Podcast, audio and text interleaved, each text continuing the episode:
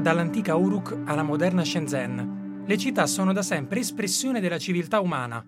Ad oggi ospitano più della metà della popolazione mondiale, producono quasi l'80% della ricchezza globale e rappresentano il centro dell'innovazione tecnologica. Capire come funzionano le città significa capire come funziona il mondo, intuirne le future tendenze equivale a predire il futuro delle nostre società. Correggerne gli errori vuol dire salvare il pianeta. Io sono Federico Scanocchia Pisoni e questo è Uruk, Cronache della giungla urbana, il programma di Roma 3 Radio sulle città, in podcast ogni martedì dalle 19.30 su radio.uniroma3.it. In questa puntata analizzeremo la città del futuro. Come si svilupperà il modello urbano di domani?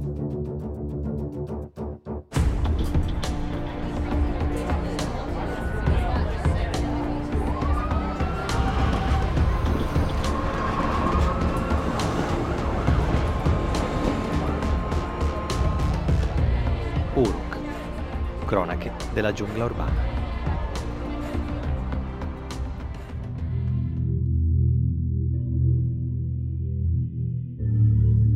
Le città rappresentano l'apice della civiltà umana. Sono luoghi di innovazione tecnologica, crescita economica, opportunità lavorative e aggregazione sociale. Negli ultimi decenni il mondo ha registrato altissimi tassi di urbanizzazione che hanno modificato i rapporti sociali a livello economico, politico e ambientale. Infatti le città, pur ricoprendo soltanto il 2% della superficie terrestre, ospitano il 54% della popolazione globale e consumano il 78% dell'energia prodotta a livello mondiale, essendo anche responsabili del 60% delle emissioni inquinanti del pianeta.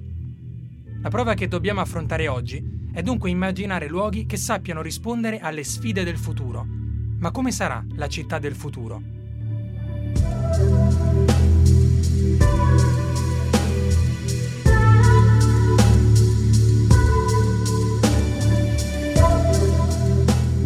I take it that the Assembly wishes to adopt draft resolution A/70/L1. It is so decided.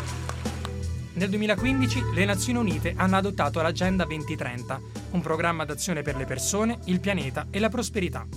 Fulcro dell'agenda sono gli obiettivi di sviluppo sostenibile, che variano dalla lotta alla povertà alla parità di genere e alla protezione ambientale.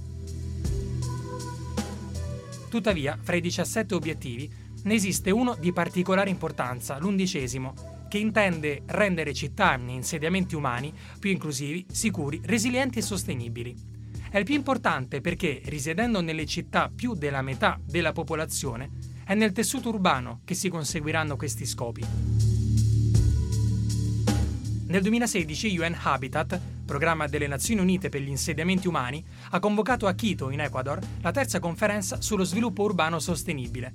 Habitat 3 ha partorito la New Urban Agenda, una visione condivisa per un futuro più sostenibile, dove l'urbanizzazione può essere uno strumento potente per poter aiutare le comunità nazionali a crescere economicamente. Anche a livello globale, dunque, ci si è resi conto dell'importanza cruciale rivestita dai centri urbani, la diplomazia internazionale si è mossa per offrire alcune linee guida in grado di indirizzare il cambiamento sulla giusta linea. Oggi ad Uruk cercheremo di immaginare la città del futuro, quali caratteristiche dovrà avere e quando si realizzerà.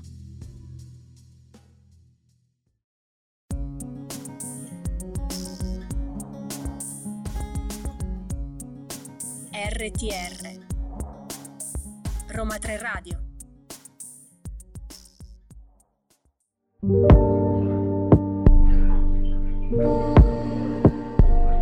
stato un periodo nella storia occidentale in cui i grandi imprenditori e amministratori locali hanno cominciato ad immaginare la città del futuro. Ci troviamo all'inizio del Novecento, nel pieno della seconda rivoluzione industriale, che segnò il primo grande esodo dei cittadini dalle campagne alle città Ciò cambiò radicalmente il tessuto urbano delle comunità di arrivo, con effetti devastanti sull'igiene, i trasporti, la popolazione stessa. È esistita una vera e propria fase utopista, caratterizzata dall'ideazione di sistemi sociali alternativi a quelli propugnati inizialmente dal capitalismo liberistico, per ovviare alla crescita disordinata dei centri urbani. In particolare, i movimenti socialisti utopici di Owen in Gran Bretagna e Fourier in Francia diedero origine a esperienze concrete di tipo urbanistico.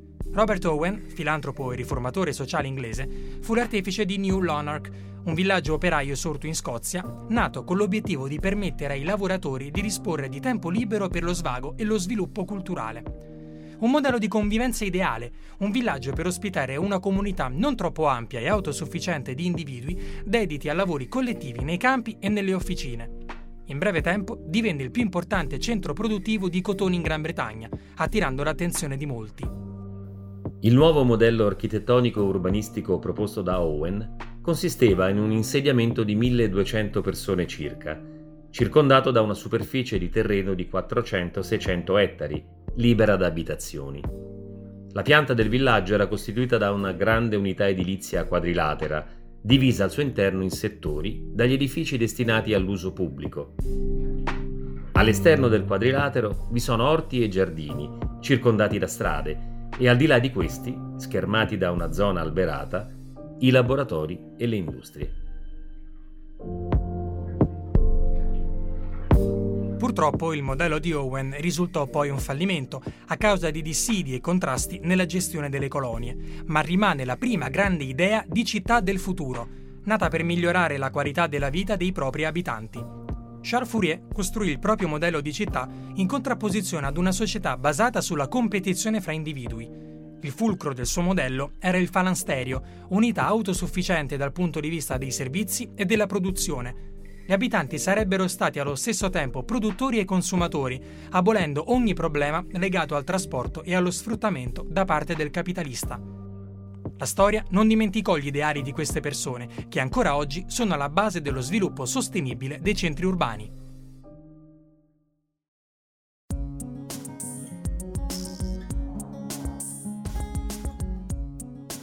RTR Roma 3 Radio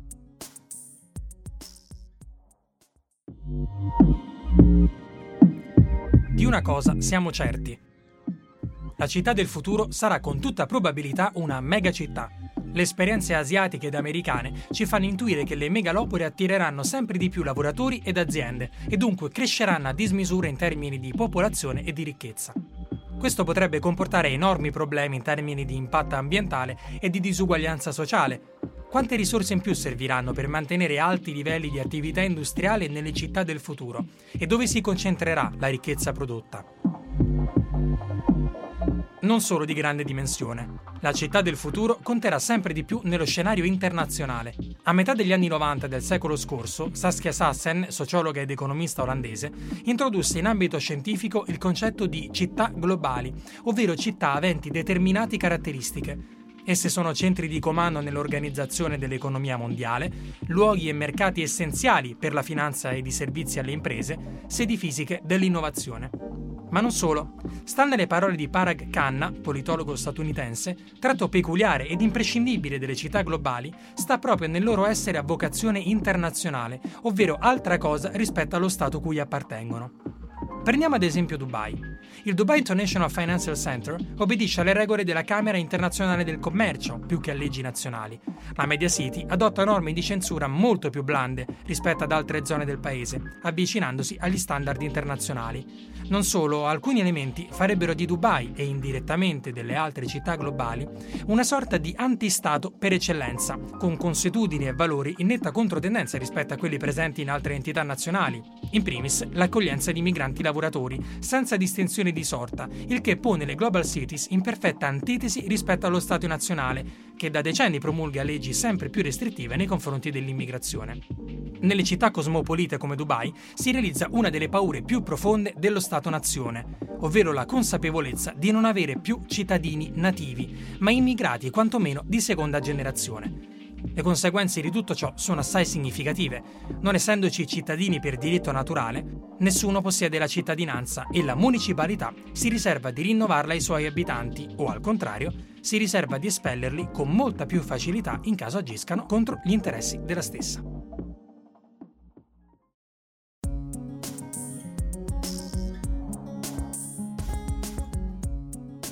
RTR Roma 3 Radio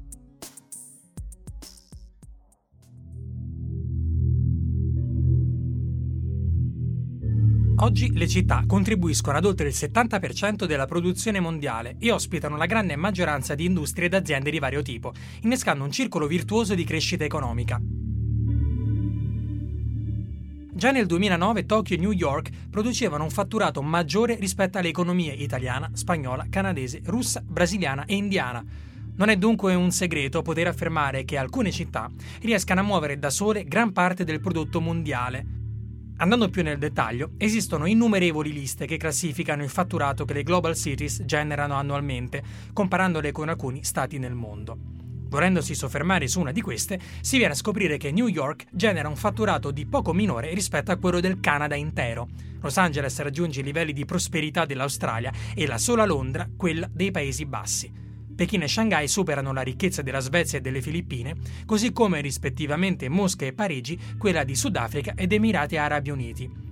Tokyo, in prima posizione nella lista delle megalopoli più floride del mondo, raggiunge da sola il prodotto interno lordo di un gigante economico in ascesa come la vicina Corea del Sud.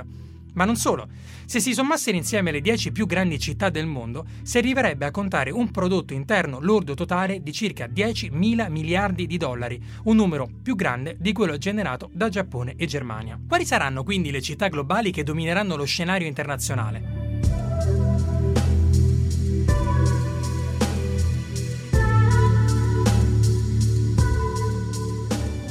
L'ISPI, Istituto per gli Studi di Politica Internazionale, ha stilato un nuovo indice per classificare il grado di attrattività delle città globali. Ciascun indice di energia è stato misurato combinando quattro variabili per un totale di 20 indicatori diversi. Le città prese in esame sono Lagos, Johannesburg, Singapore, Shanghai, Milano, Londra, Chicago, Toronto, San Paolo e Buenos Aires.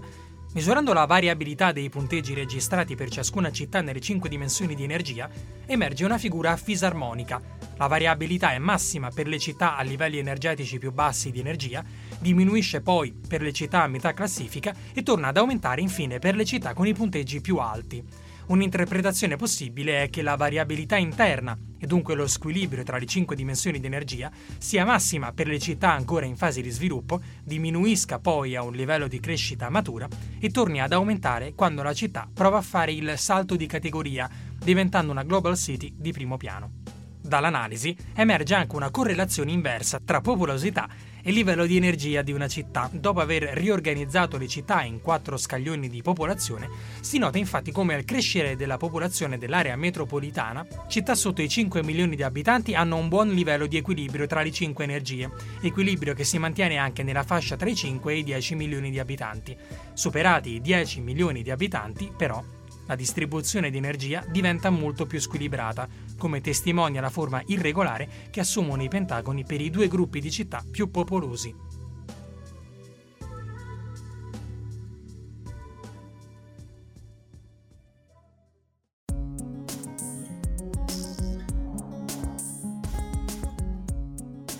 RTR Roma 3 Radio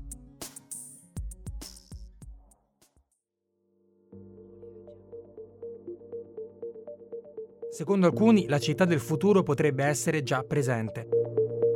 Stiamo parlando della Smart City, nell'immaginario collettivo, vista già come il modello urbano del futuro. Le prime definizioni di città intelligente o smart city si sono principalmente concentrate sull'utilizzo delle infrastrutture di telecomunicazioni e quindi sull'idea di una città connessa attraverso per esempio l'utilizzo di sensori e in generale dell'uso di tecnologie avanzate. Il concetto si è poi arricchito della dimensione umana, prima nel senso di considerare anche il rapporto fra utenti e tecnologie e successivamente anche esplicitando il ruolo dei cittadini eh, come coattori nella definizione delle politiche, quindi anche attraverso l'utilizzo di strumenti di government. Chiara Del Bo, economista pubblica, insegna all'Università di Milano, lavorando da anni sul concetto di Smart City sotto il profilo politico ed economico. L'idea della smart city può essere molto diversa in Europa, negli Stati Uniti o in Oriente. E il contributo mio e di alcuni coautori, in particolare Andrea Caraglio, è stato quello di cercare di fornire una definizione generale che potesse avere anche il pregio di essere misurabile empiricamente. La nostra definizione parte da un concetto di una funzione di produzione urbana dove la smartness è una precondizione per la crescita urbana, che è l'obiettivo diciamo, finale. E in particolare la nostra definizione eh, si basa sul fatto che una città possa definirsi intelligente quando investimenti in capitale umano e sociale in infrastrutture tradizionali, quindi dei trasporti e moderne telecomunicazioni, alimentano una crescita economica sostenibile e una buona qualità della vita. Come faranno le amministrazioni pubbliche a gestire tecnologie così avanzate? Un altro aspetto rilevante è l'importanza del coinvolgimento degli attori privati, in particolare le grandi imprese tecnologiche che forniscono le tecnologie e le soluzioni avanzate alle eh, amministrazioni locali per il funzionamento delle smart city. Questo ultimo aspetto ovviamente non è esente da critiche per tutti i problemi legati al, al big data, alla, alla privacy e via dicendo. Infatti, soprattutto al di fuori del contesto europeo, il peso degli agenti privati che forniscono le tecnologie per far funzionare le smart city può essere rilevante. Da economista pubblica vorrei sottolineare, cosa che con i miei coautori cerchiamo di fare anche nei, nei lavori accademici, come la cosa importante sia che le decisioni strategiche di indirizzo e la definizione degli obiettivi delle politiche pubbliche per le smart city debbano rimanere saldamente nelle mani dell'agente pubblico. Quali sono gli strumenti che le amministrazioni locali dovrebbero adottare per trasformare i propri centri urbani? Una prima visione dei quali strumenti stiano utilizzando è legato al fatto che queste città stanno adottando una visione di insieme alla crescita urbana in particolare questo significa superare la logica di divisione delle competenze fra i vari uffici delle amministrazioni locali, che siano il comune o la città metropolitana, e ragionare in termini di una strategia complessiva eh, e globale a livello urbano. Questo si traduce in molte città, possiamo pensare agli esempi di Amsterdam, eh, anche di Milano, di Singapore, per prendere un esempio fuori dal, dall'Unione Europea, ehm, di avere una divisione, un ufficio, un dirigente che si occupa, che è responsabile delle politiche per le smart city. Quindi l'idea è che le, i vari interventi di politica pubblica all'interno di una città intelligente siano sinergici e vadano coordinati per raggiungere un obiettivo comune. Europea ha fin da subito nutrito un forte interesse sul tema. C'è molto interesse a livello europeo per questo concetto con una visione delle smart city spesso vis- declinata principalmente, anche se non esclusivamente in termini di sostenibilità ambientale, con diversi interventi ah, dal punto di vista di progetti, programmi e linee di finanziamento gestiti appunto a livello europeo per le smart cities, oltre anche al patrocinio di diverse reti di città intelligenti. Nell'ambito di tutte queste azioni sono state prodotte dall'Unione anche diversi documenti, diversi rapporti che delineano quali sono le linee guida diciamo, del, del, dell'Unione in termini di cos'è una smart city. Tuttavia si apre inesorabile la questione del finanziamento della Smart City. A livello di studio non abbiamo ancora provato a quantificare il costo di questo tipo di politiche per un'amministrazione locale. Sicuramente quello di cui si deve tener conto è anche la compresenza dei diversi attori a diversi, a diversi livelli locali, nazionali ed europei e, e la partecipazione anche degli agenti privati. Sicuramente è un ambito di ricerca molto interessante. Il modello della città intelligente è davvero l'unico modello possibile per far sì che una città possa crescere economicamente. A nostro avviso il modello delle smart city non è ovviamente l'unico modello di politiche per la crescita urbana. È però un modello che sta ricevendo molto interesse ed è in generale da inquadrare in una crescente importanza delle città come centri di potere e centri nevralgici. Eh, questo è un fenomeno globale, in parte dovuto anche al fatto che la quota di popolazione urbana rispetto a quella non urbana sta aumentando eh, in ogni parte del mondo. Ci sembra quindi importante studiare questo specifico modello di crescita urbano perché sta diventando molto diffuso e non è esente da critiche possibili derive non auspicabili. Per cogliere appieno i benefici di questo modello eh, riteniamo che sia molto importante il coinvolgimento dei cittadini, per esempio attraverso azioni di politiche partecipative e vogliamo rimarcare ulteriormente che il modello delle smart city può essere interessante nel momento in cui se ne coglie l'aspetto di una visione globale delle politiche urbane con l'obiettivo di una crescita bilanciata e sostenibile a, a livello cittadino.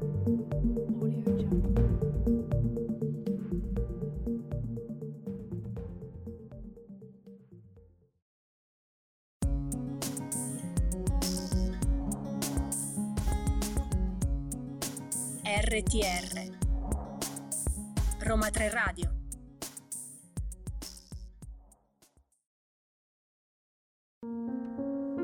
You can look at these ancient hills and see nothing. Or you can see nothing to hold you back. Neom. In alcune parti del mondo, la città del futuro non è più un'utopia. Il Regno Saudita ha stanziato 500 miliardi di dollari per trasformare 10.000 metri quadrati di deserto nella città più innovativa e sostenibile di sempre, Neom.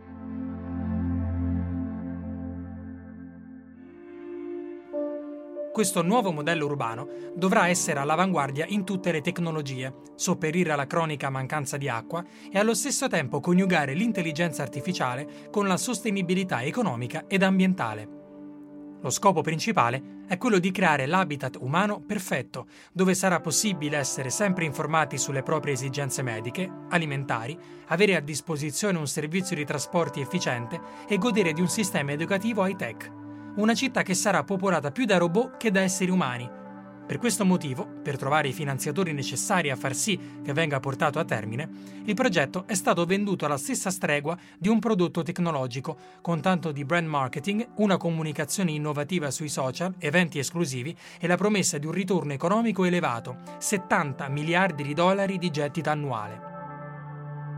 Neom, il nome scelto non a caso allude al concetto di futuro, sembra voler acquisire tutte le caratteristiche tipiche delle città globali del domani. Sebbene nata dalla volontà del Regno Saudita e inizialmente da essa finanziata, NEOM è pensata per essere un progetto costruito con fondi internazionali e popolato da cittadini provenienti da tutto il mondo. Una città internazionale ed innovativa, Infatti, sfruttando il basso costo proveniente dall'uso di energia pulita, ovvero da un ecosistema energetico privo di emissioni di carbonio, NEOM ha in programma lo sviluppo di industrie ad alta intensità energetica e sarà all'avanguardia nel settore sanitario, con aree di interesse come la genetica, le interfacce biodigitali e l'intelligenza artificiale, tutte volte a prevedere, prevenire o curare meglio le malattie dei propri abitanti internazionale, innovativa e intelligente. NEOM intende costruire un ambiente in cui esseri umani e macchine vivranno in armonia per reinventarsi continuamente attraverso l'applicazione di tecnologie avanzate. Una comunità sostenibile a misura d'uomo, NEOM ha l'intenzione di diventare un motore globale nella produzione e stoccaggio dell'acqua e un centro di eccellenza nei processi di desalinizzazione darà priorità agli spostamenti a piedi, in bicicletta o con autovetture elettriche a guida autonoma. Ed infine si pone l'ambizioso obiettivo di migliorare la qualità della vita urbana dei propri cittadini, adottando una serie di indicatori di standard di vivibilità per misurare i progressi. La domanda che sorge spontanea è: la città del futuro sarà progettata, ideata e venduta come fosse una semplice start-up? E chi stanzierà i fondi per costruire queste nuove comunità? Il settore privato o lo Stato? Ed infine, sarà davvero possibile rendere concreta questa utopia?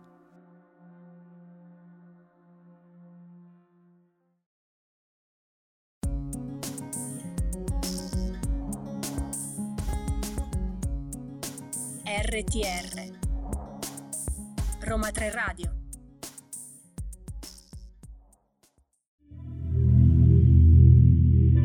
internazionale, intelligente, innovativa. La città del futuro dovrà essere in grado di risolvere tutte le contraddizioni della nostra società.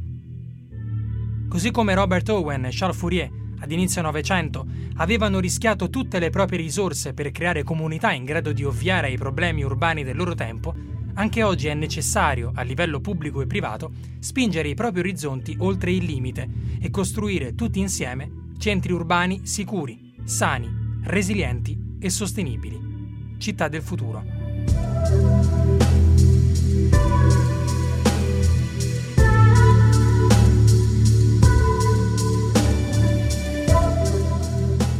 Io sono Federico Sconocchia Pisoni e questo è Uruk, Cronache della giungla urbana, il programma di Roma 3 Radio sulle città, in podcast ogni martedì dalle 19.30 su radio.uniroma3.it.